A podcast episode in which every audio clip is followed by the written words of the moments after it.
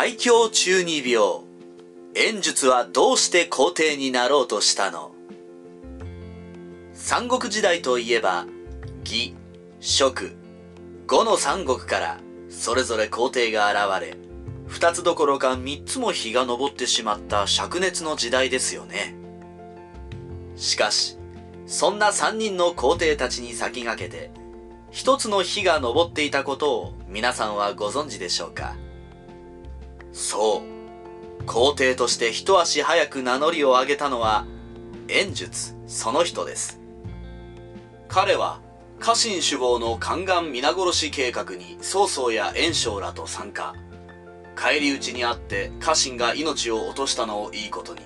袁紹と共に宦官数千人を殺戮して回るという結構パンクな人物でした。こうして王朝を堕落させた諸悪の根源が根絶やしにされ、漢王朝に平和が訪れるかと思えば、そうは問屋が下ろしません。今度は、東卓が陳竜王を皇帝に立てて都で大暴れ。その勢いにビビった演術は、ひとまず都を脱出し、南陽に逃げて反東卓連合軍に加わることにします。ここで彼は運命の人と出会います。五の孫作、孫権の父である孫権です。演術は孫権の意を傘に来てうまいこと南陽軍をゲット。孫権をも自分の配下にすることに成功します。そしてやっぱり孫権をうまいこと使って東卓を落葉から追い出すことに成功します。演術はもう天狗状態。この頃には民草からあらゆる物資を巻き上げ、豪勢な暮らしをするようになっていました。実は、東卓が勝手に検定を擁立した後、袁紹は演術にあることを相談していました。東卓が選んだどこの馬の骨とも知れない奴は皇帝じゃない。俺たちで人徳が高い優秀の竜具を皇帝として祭り上げようぜ。この提案を演術はそれらしい理由をつけて拒否します。しかし、どうやらこの時には、すでに演術の腹に一物あったようなのです。その後、演術と炎章との間に領地をめぐって争いが勃発。長安に逃げた東卓そっちのけで大戦乱が巻き起こり、反東卓軍は空中分解してしまいます。この争いの中で、演術にとって大切な虎であった孫権がまさかの犬死に。しかし、誰もが演術すげえ状態だったために、炎章や曹操などを除いては誰もが演術を恐れていました。そんな折、長安で東卓の元部下である李覚と各氏による争いが起こり、どうやら検定もその戦乱に巻き込まれて行方知れずになっているという噂が演術のもとに届きます。それを聞いた演術は、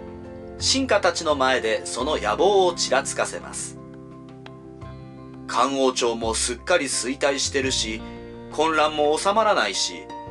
どうせなら俺、家柄もいいし人望も厚いしさ、天命に応えようかと思うんだけど、ど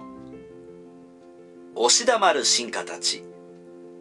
ようやく口を開いたものがあったかと思えば、漢王朝に落ち度はないからちょっと、という還元。演術はあまりの正論にぷーっと膨れることしかできませんでした。しかし、それでも皇帝になりたかった演術は、自分が皇帝になるにふさわしい存在であることを客観的に示す証拠を探し始めます。彼は、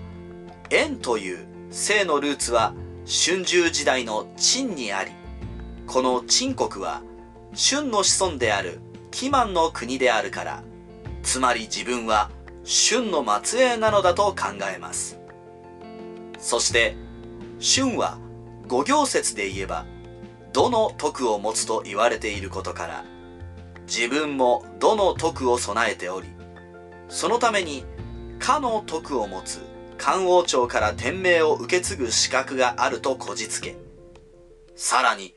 慶書である春秋と対応する予言書である遺書の春秋玉板神に、漢に変わるものは道にあたり高くそびえるものと書いてあることを発見します。演術はこの道が自分のことだと小躍りして喜びました。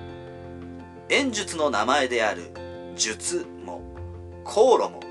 道であるということでピンと来たのですね。こんなにたくさん自分が皇帝になるべき根拠があると気づいた。というかこじつけた演術はいても立ってもいられずに皇帝になることを宣言し中央朝を起こしました。ところがそんな宣言が受け入れられるはずもなくほとんどの諸侯たちからソース感を食らいます。さらに検定を要する曹操から逆賊の烙印を押され演術は皇帝どころかお尋ね者となってしまったのでした。なかなかあいたたたな感じの演術でしたが、義だってこれを馬鹿にはできませんでした。なんと、春秋玉板神の例の下りは義のことを表すのだと主張。どうやら義もその正当性を見出すために、血眼で予言書を読み漁っていたらしく、その他にも、公共中央神やら、駅運騎神やら、これでもかというくらい様々な文献からそれっぽい記述を引っ張ってその正当性を主張していたようです。